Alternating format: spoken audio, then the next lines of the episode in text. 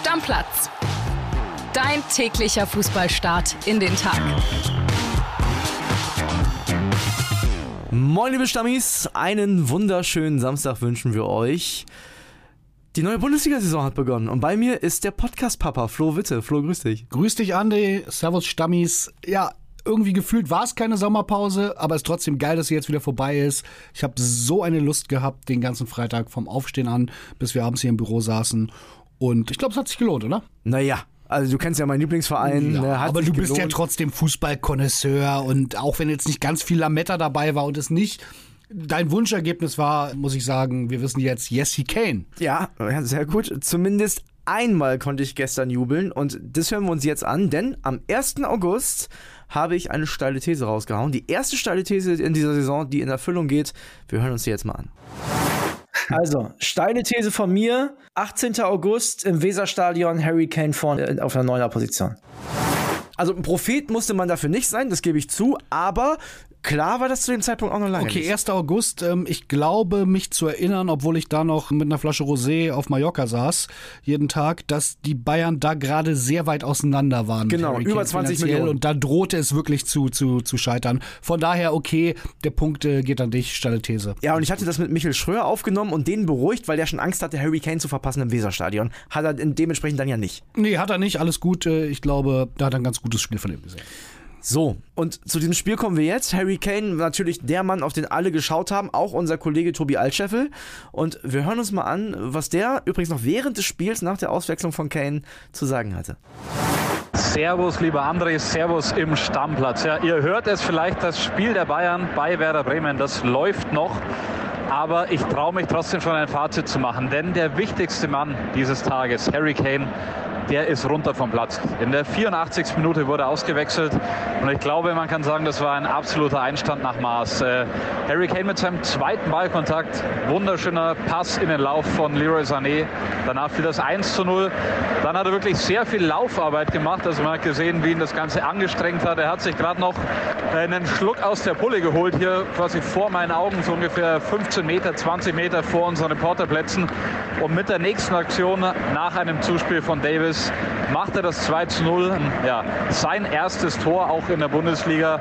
Natürlich riesiger Jubel im Bayern-Fanblock. Harry, Harry, Harry, Sprechchöre. Aber man muss sagen, diese Sprechchöre gab es auch schon im ersten Durchgang, denn Kane war sich nicht zu schade, im eigenen Strafraum Arbeit zu verrichten.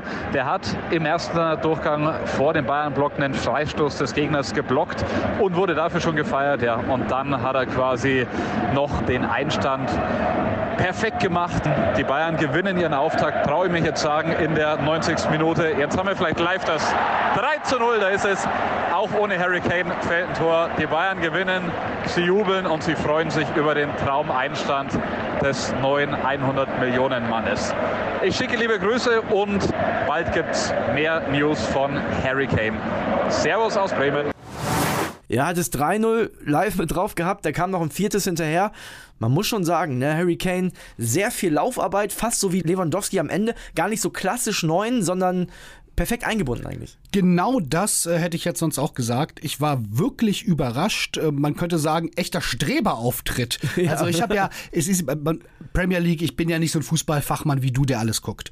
Ab und zu mal Premier League gesehen, Tottenham ab und zu in der Champions League gesehen, aber jetzt das erste Mal richtig bewusst nur auf Harry Kane geachtet. Ja. Und da war ich wirklich überrascht, wie viel der A nach hinten arbeitet, was für spielerische Elemente der ja auch hat mit der äh, Vorlage. Das war eine richtig geile Vorlage. Ja.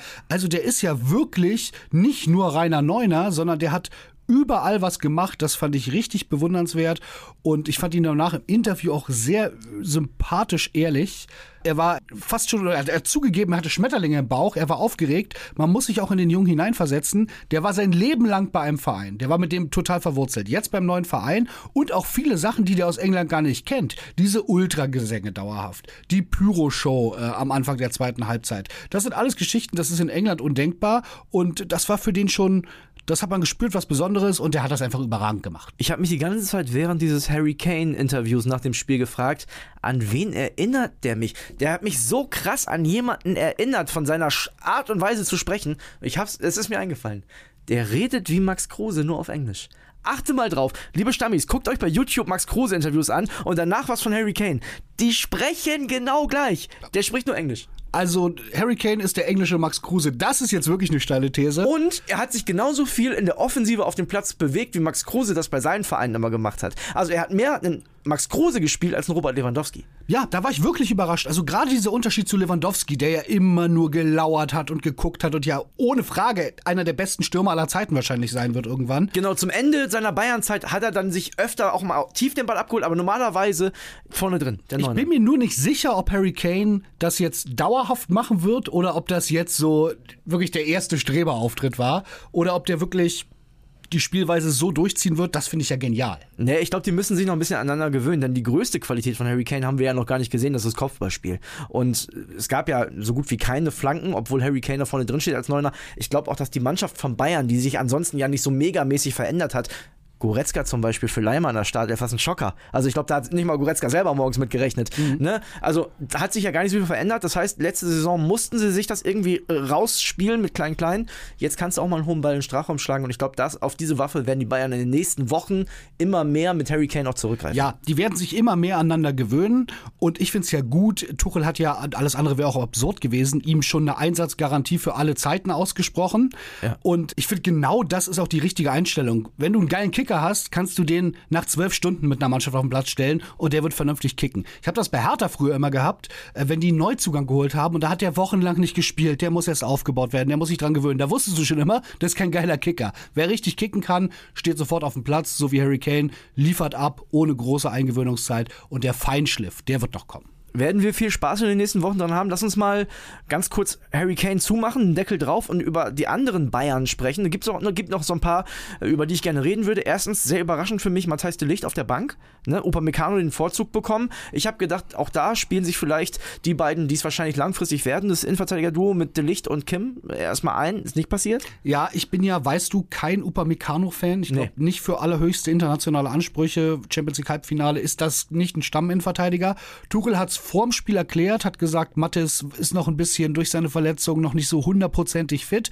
Und ich glaube, er wird dann regelmäßig spielen, weil Tuchel ja auch Donnerstag in der Pressekonferenz gesagt hat, er möchte gern auf eine echte Stammelf setzen, ja. die dann nur punktuell ausgetauscht wird. Bei Konrad Leimer fand ich die Erklärung noch ein bisschen kurioser, als er dann erzählt hat, ja, ich spiele lieber mit Goretzka, weil bei Bremen, da spielen ein paar große Jungs.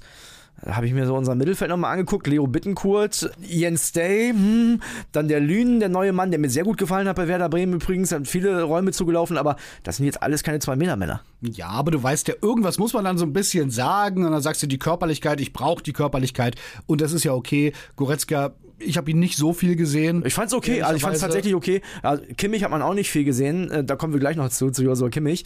Aber ich fand's in Ordnung, ich war nur total überrascht. Ich habe niemals damit gerechnet, nach der Vorbereitung, dass Leimer auf der Bank sitzt. Nee, absolut nicht. Er hat immer gespielt. Ja. Ähm, da hat man eigentlich wirklich gedacht, das ist äh, der, den er gesucht und gefunden hat.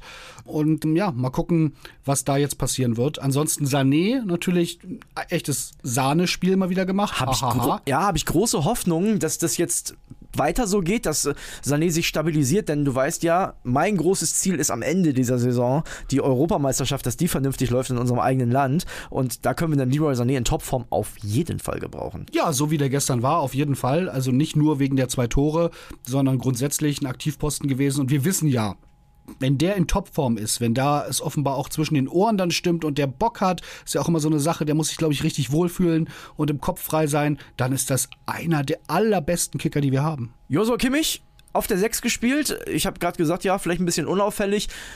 Einige Stammis haben schon wieder geschrieben, Ball hin und her geschiebe. Und es gab ganz oft die Nachricht von den Stammis, dass das mit den Standardsituationen nicht so passt. Wir hören uns mal diese Nachricht hier stellvertretend dafür an. Oh Mann, leck mich doch am Besen hier. Joe aus Luxemburg. Was der Kimmich mir wieder auf den Eier geht mit seinen Ecken und Freistößen, die im Nirgendwo landen. Da wird doch irgendjemand bei Bayern sein, der dem mal sagen kann, wie man die Ecken und Freistöße richtig schießt. Sondern es wird doch einen geben, der es besser tun kann als er. Sonst transferiert mich bis zum 1.9. noch, ich kann es besser. So.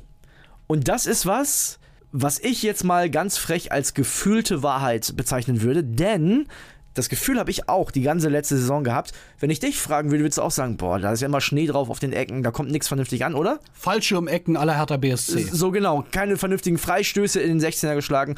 Und jetzt kommt die wirkliche Wahrheit, nämlich die statistisch belegbare Wahrheit. Josor Kimmich schlug 2022-23 in der letzten Saison ligaweit mit Abstand die meisten Ecken als Einzelspieler, 204. Sieben davon führten zu Toren. Auch wenn er nicht groß variiert hat, also die Ecken waren immer gleich, ist das der absolute Spitzenwert in der Liga. Der nächste hat vier. Ja, da sieht man mal, wie wichtig Statistiken sind und wie sehr der Eye-Test äh, täuschen kann. Weil Ja. ich hätte das auch wirklich, also auch bei mir im Fußballfreundeskreis sind die Kimmich-Ecken immer, werden immer belächelt. Ich erinnere an den Bayern-Insider, die aktuelle Folge, Hörempfehlung, da spricht Mehmet Scholl über die Ecken und sagt auch ganz bewusst, er möchte ihn nicht kritisieren, sagt aber, die sind ihm auch nicht scharf genug geschossen. Ja. Und die werden manchmal sogar zur Gefahr, sagt er, äh, weil daraus ein Konter entstehen kann. Ist ja klar, wenn ein Ball lange in der Luft ist, ein Torwart kann ihn abfangen, dann kann sich eine Mannschaft positionieren und zack, los geht's. Das ist den Bayern ja auch schon ein paar Mal passiert. Ich glaube halt, es gehören zwei Sachen zur Wahrheit. Die eine ist, dass die Bayern natürlich brutale Qualität im Abschluss haben, auch in der Offensive. Also ein Pavard, der gestern gar nicht gespielt hat, hat eine überragende Kopfballqualität gehabt in der vergangenen Saison und auch ansonsten haben die natürlich so hohe individuelle Qualität, dass man da schnell mal ein Tor schießen kann. Also Ne? auf Deutsch gesagt, die können sogar eine Kackecke verwerten. ich kann die Ecken schlagen, wollte ich damit sagen. Und äh, wahrscheinlich machen die dann auch vier, fünf Tore. Und die zweite Wahrheit ist, dass die zwar konstant sind, die Ecken, und einige wirklich sehr, sehr unglücklich auch aussehen, aber halt irgendwann dann doch, weil es so eingespielt ist, zum Erfolg führt. Also ich bin auch sicher, sie haben es ja auch gestern versucht, ich glaube, Leroy Sané hat dann zum Tor hin die Ecken von der anderen Seite geschlagen, dass das eine bessere Idee ist. Vielleicht fallen dann noch mehr Bayern-Tore. Ja, nur ich habe auch so, Sané, sagst du es jetzt, äh, eine Variante, ansonsten aber so diese richtigen Flankenmonster hat Bayern auch nicht. Ich kam da jetzt wieder durch die Bayern Insider Folge drauf, damals Mehmet Scholl, Mario Basler, Ja. da konntest du schießen lassen, wie du willst, ja. Die haben alle richtig geile Ecken geschossen. Man muss mal gucken. Für mich sowieso Eckbälle eines der größten Mysterien im äh, Profifußball, muss ich dir sagen, das ist ja eine immer gleiche Situation. Ja. Und warum daraus nicht mehr Tore erzielt werden, warum man sich darauf nicht mehr fixiert, das ist mir wirklich, seit ich Fußball gucke, ein totales Rätsel. Naja, also es ist natürlich für beide Parteien eine immer gleiche Situation. Also sowohl für die angreifende als auch für die verteidigende Mannschaft. Aber du siehst das ja auch ganz oft bei Aufsteigern. Aufsteiger kommen sehr, sehr oft über Standardsituationen und auch in, in unterklassigen äh, Ligen. Ne? Da ist es ja auch oft so, dass viele Tore nach Standardsituationen fallen. Ja, aber und du sagst es natürlich für beide Seiten, äh, für beide Mannschaften immer die gleiche Situation, aber als angreifende Mannschaft kann ich ja agieren. Du Ja. musst ja als Defensive reagieren. Ja. Und darum, ich könnte Ja, mir vor- musst du nicht. Du kannst auch ballorientiert verteidigen. Du kannst auch immer, ja klar, du, du weißt nicht, wo er die Ecke hinschlägt. Genau. Ne? Weil Kimmich hebt ja immer seinen Arm. Genau. Aber ich habe das Gefühl, Kimmich hebt den Arm immer gleich. Ist völlig egal. Ne? Aber grundsätzlich kann man natürlich, man kann das mannorientiert verteidigen, ist natürlich schwer. Aber ballorientiert, da kann man auch agieren. als Abwehr. Ja. Okay, gebe ich dir recht. Trotzdem, ich bleibe dabei. Ich glaube, dass man im Profifußball eigentlich viel, viel mehr aus Ecken, wirklich speziell aus Ecken, ich rede nicht von Freistößen, rausholen müsste. Und äh, ich bin gespannt, wann es da vielleicht mal einen Schritt in der Entwicklung nach vorne gibt. Ja, auch immer ne, übrigens immer wieder eine Diskussion vor großen Turnieren, ne? wenn die Nationalmannschaft kommt und die sich dann Wochen vorher in ihrem Camp da verschanzen und dann irgendwelche Freistoßtricks äh, auspacken. Ja, da kann man ein bisschen was machen. Vielleicht äh, sollten die dich als Standardtrainer einstellen, die Bayern. Das wäre was. Ich bin hier eigentlich ganz glücklich. Wenn ich ein, zweimal die Woche zu euch kommen darf und sonst den Rest äh, meines Jobs hier erledige, dann bin ich eigentlich happy. Kein Bedarf. Danke. Flo, muss ich mir Sorgen machen um Werder Bremen oder meinst du nach dem Auftritt eigentlich nicht? Ich sag dir mal meinen persönlichen Eindruck erstmal, aber ich habe ja immer so ein bisschen, da- kann ich mich nicht von frei machen, so ein ganz klein bisschen grün gefärbte Gläser an meiner Brille. Ne? Also, ich würde sagen, bis zum 0-2 hat Werder das sehr ordentlich gemacht. Es gab so 10 Minuten zwischen 45. und 55., wo vielleicht sogar ein Tor drin gewesen wäre. Wer weiß, wie es dann ausgeht. Nach dem 0-2 darf das halt niemals 0-4 ausgehen. Also das hat mich wirklich geärgert als Werder-Fan gestern. Ja, das stimmt. Das hätte mich auch als Werder-Fan geärgert. Das ist am Ende viel zu deutlich. Ja. Es spielt ja im Endeffekt keine Rolle, aber es darf dir trotzdem nicht passieren. Spiel es dann vernünftig zu Ende. Und ich sag dir meinen Eindruck, und der wird dich und alle anderen Werder-Stammis freuen.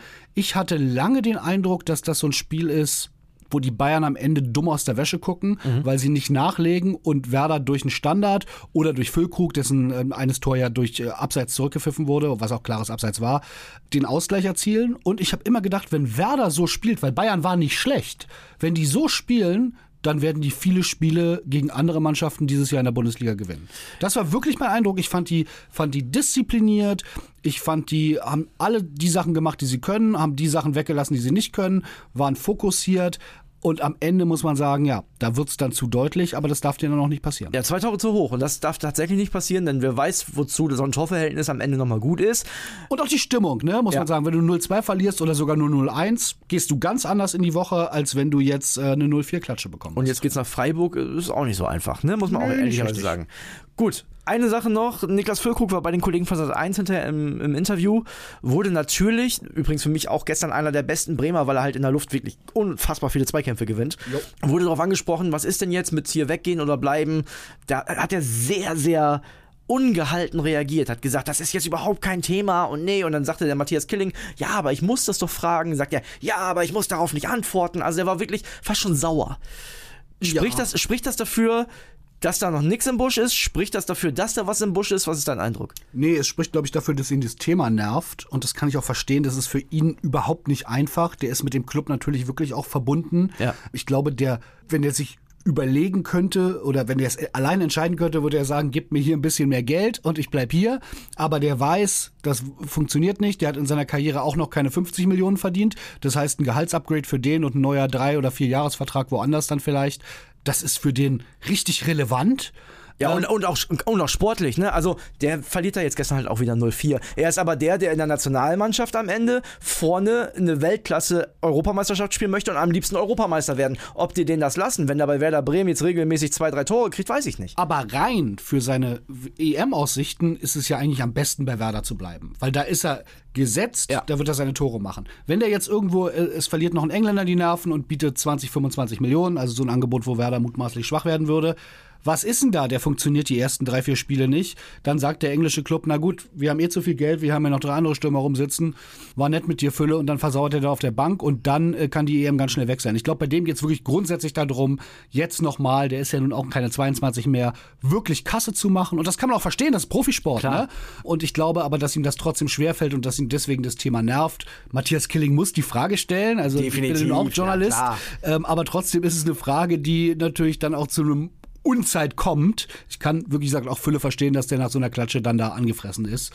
Würde ich jetzt nicht überbewerten, das Interview. Ich habe mich schon wieder ein bisschen beruhigt, muss ich sagen. Also ich verliere nicht gerne als Werder-Fan, bin das aber mittlerweile gewohnt und ich fand die Leistung am Ende trotz 0-4 irgendwie okay. Und weißt du, was man immer vergisst? Ich habe auch erst in der 70. oder 80. Minute dann gedacht, ihr habt ja noch den Cater da rumlaufen. Ja, tatsächlich. Also noch nicht, aber. Also nicht laufen Genau. im Moment leider. Also laufen schon, aber no- noch nicht mehr. Aber der kommt ja auch bald wieder zurück. Genau. Und dann hoffen wir mal, dass er fit bleibt. Und auch ohne Navigator hoffe ich natürlich, dass Werder viele Punkte einsammelt. Also von daher, ja, 0-4, zwei Tore zu hoch.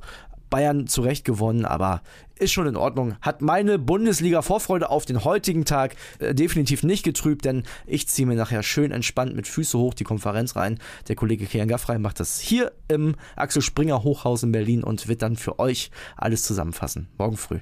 Deckel drauf, bis dann. Deckel drauf, macht's gut, tschüss. Stammplatz. Dein täglicher Fußballstart in den Tag.